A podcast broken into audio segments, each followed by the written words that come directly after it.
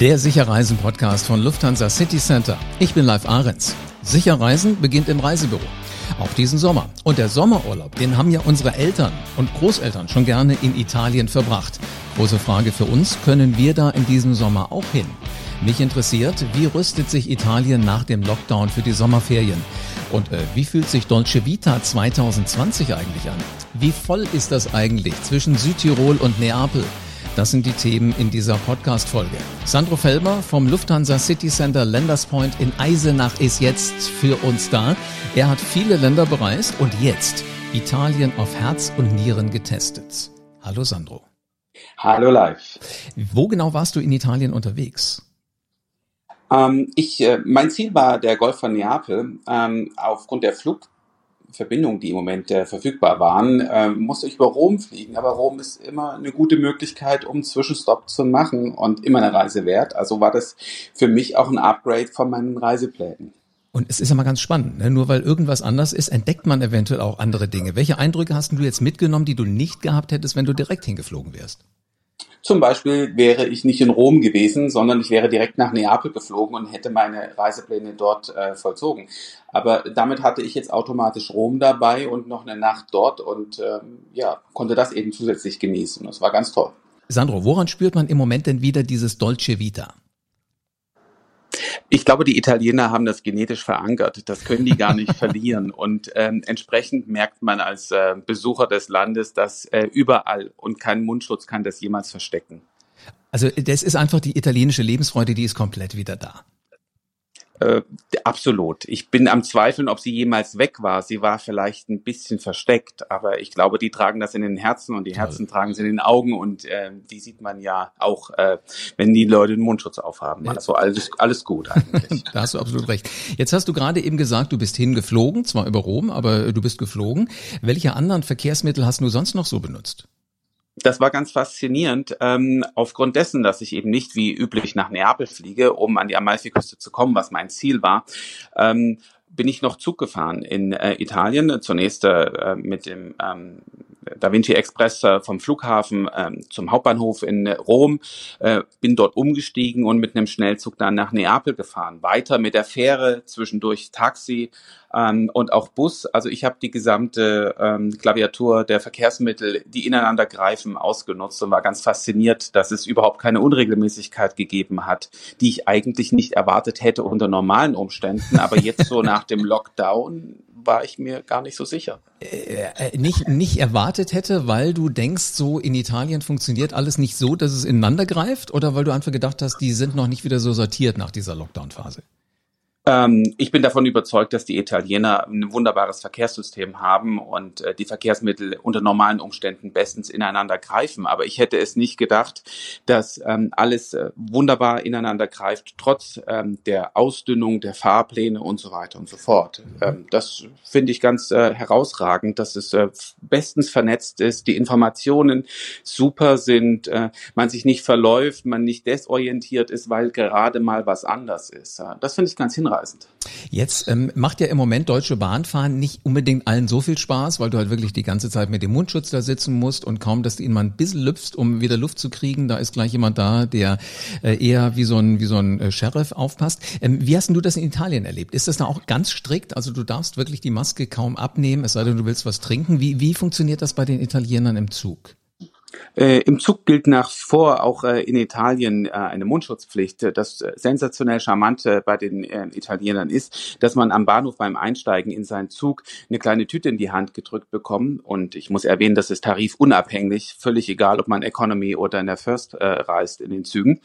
Ähm, in der Tüte findet man neben Desinfektionsmittelchen ähm, auch einen Mundschutz und Handschuhe ähm, und noch eine Kopfstützen, Schutz wie auch immer man das in deutscher Sprache äh, lernt, äh, nennt, äh, so ein Teil, was man eben an den Kopfstütze ranmacht, um nicht direkt auf dem Sitz zu, ähm, zu, Kontakt zu haben. Also so ein Verhüterli, okay. Mhm. Kriegt man alle, alles eben bereitgestellt und kann damit äh, ja, sich super sauber und hygienisch äh, ähm, dort Platz nehmen und die Züge sind sowieso extrem sauber. Finde ich toll. Also im Grunde genommen, du merkst, das ist alles schon ziemlich durchdacht. Es ist absolut durchdacht und ähm, es ist eben nicht so ähm, am Kunden hängend wie vielleicht in Deutschland, wo man einfach ähm, sagt, Mundschutz ist Pflicht, sehen Sie doch zu, wie Sie damit klarkommen. Ähm, es ist in Italien einfach charmant, man bekommt es in die Hand gedrückt, selbst wenn man den Mundschutz schon aufhat, kriegt man eben noch einen dazu. Ich finde diese Gastlichkeit, diese große Geste ähm, sehr charmant und sehr ähm, ja, ehrlich gesagt auch emotional berührend, mhm. weil man einfach mitdenkt mit seinen Gästen. Aber ich finde, das können die Italiener sowieso. Die geben dir das Gefühl, du bist herzlich willkommen und äh, jetzt werden sie das Essen überhaupt kochen oder äh, sie haben das beste Zimmer für dich. Wie war das eigentlich? Wo hast du übernachtet? Ähm, ich, äh, meine ersten Nächte hatte ich ähm, auf der Insel Capri ähm, in einem netten kleinen Boutique-Hotel, was ich mir vorher ausgesucht hatte. Und äh, dann war ich noch eine Nacht in Rom äh, zum Abschluss. Also im Grunde genommen, du hast verschiedene Häuser auch getestet. Ähm, ja. Was, was macht das ja. für einen Unterschied für dich aus? Wo hast du dich richtig wohl gefühlt? Wo hast du dich richtig erholt?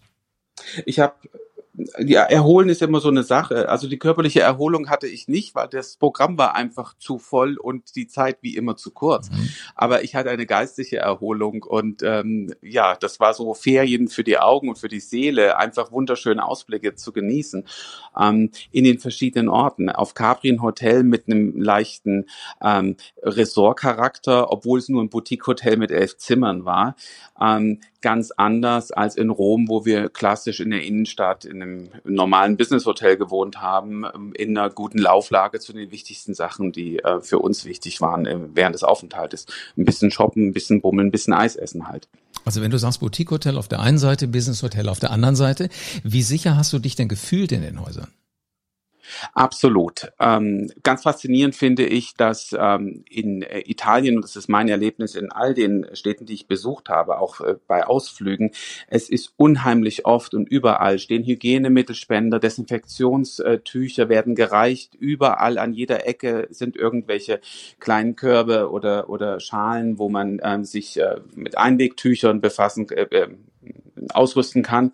Ähm, und am Hotel an, an vielen Stellen findet man eben ähm, die Spender aufgebaut. Und was ich eben ganz besonders herausragend schön finde, ist, dass man es offensichtlich auch hinbekommt, diese Dinger stylisch und elegant hinzubekommen. Es ist schon fast ein Kunstwerk in dem einen oder anderen Hotel, so ein Hygienespender. Ähm, Teil zu erleben und ähm, die so zu sehen. Also als ob es schon immer dazugehört. Und es ist eben nicht wie so ein Störfaktor, äh, wie wir Deutschen das immer haben, zwingende Maßnahme, sondern es ist, es lädt einfach ein, es auch zu benutzen. Man sieht es, es ist ganz klar, aber es ist eben mit etwas ähm, Raffinesse eben ähm, auch sehr ästhetisch hübsch. Jetzt ernsthaft, also das, diese, diese Gerätschaften, wo dann so eine Flasche Sterilium oder ähnliches drin hängt, äh, das machen die auch noch ein bisschen hübsch?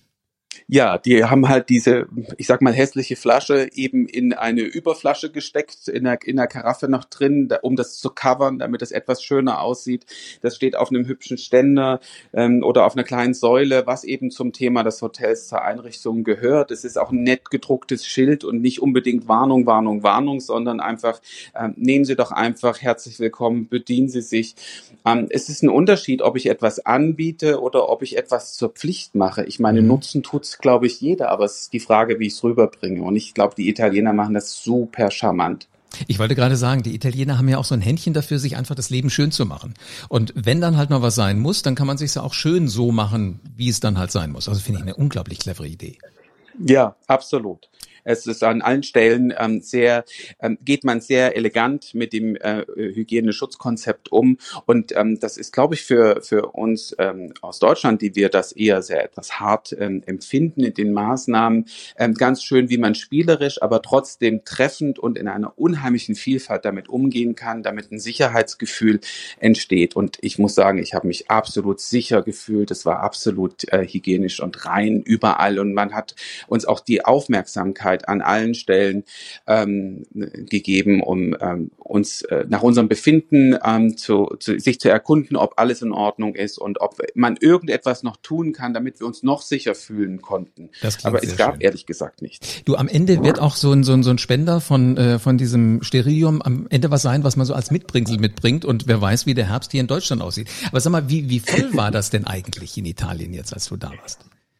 Ähm, ganz fasziniert, ich äh, war an Zielen, die ich ähm, eigentlich kenne äh, und äh, schon ein paar Mal dort gewesen bin und mich eigentlich auch verliebt habe in die Ziele. Ähm, und normalerweise sind diese heiß begehrt von ähm, asiatischen Gästen und von Nordamerikanern, da die aufgrund der Reisebeschränkung im Moment nicht da sind.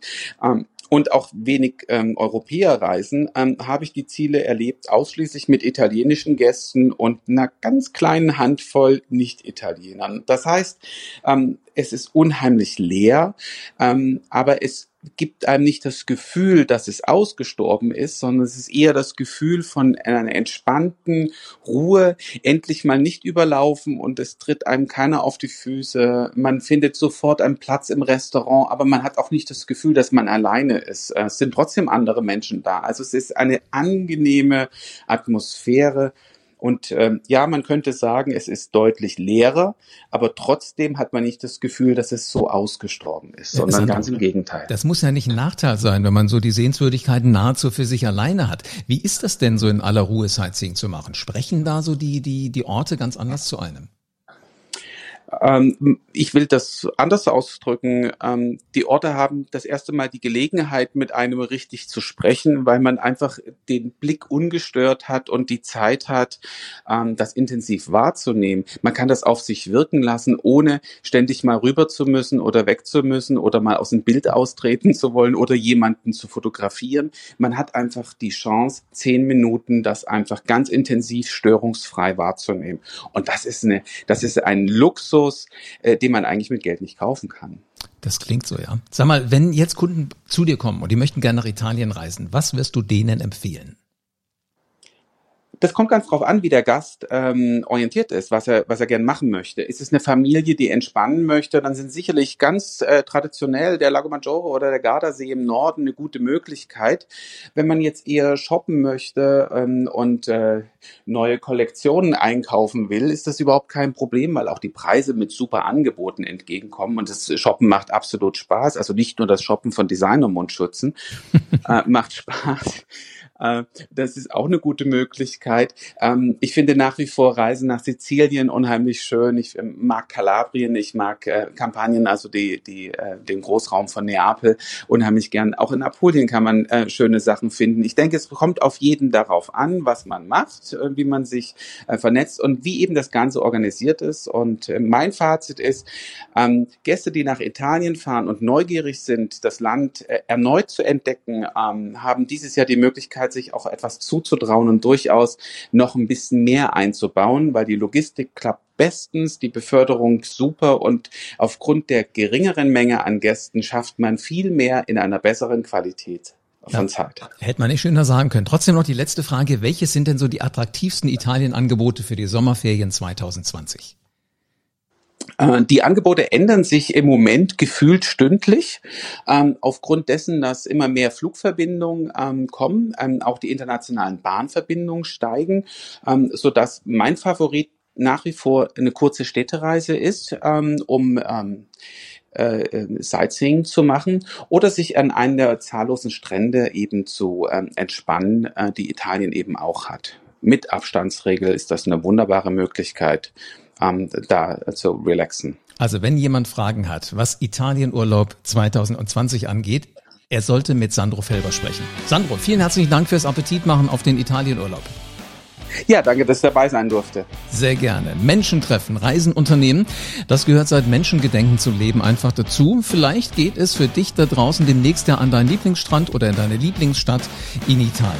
Damit du auf dem Laufenden bleibst, wo es hingehen kann, Abonniere diesen Podcast am besten jetzt und lass gerne eine 5-Sterne-Bewertung da.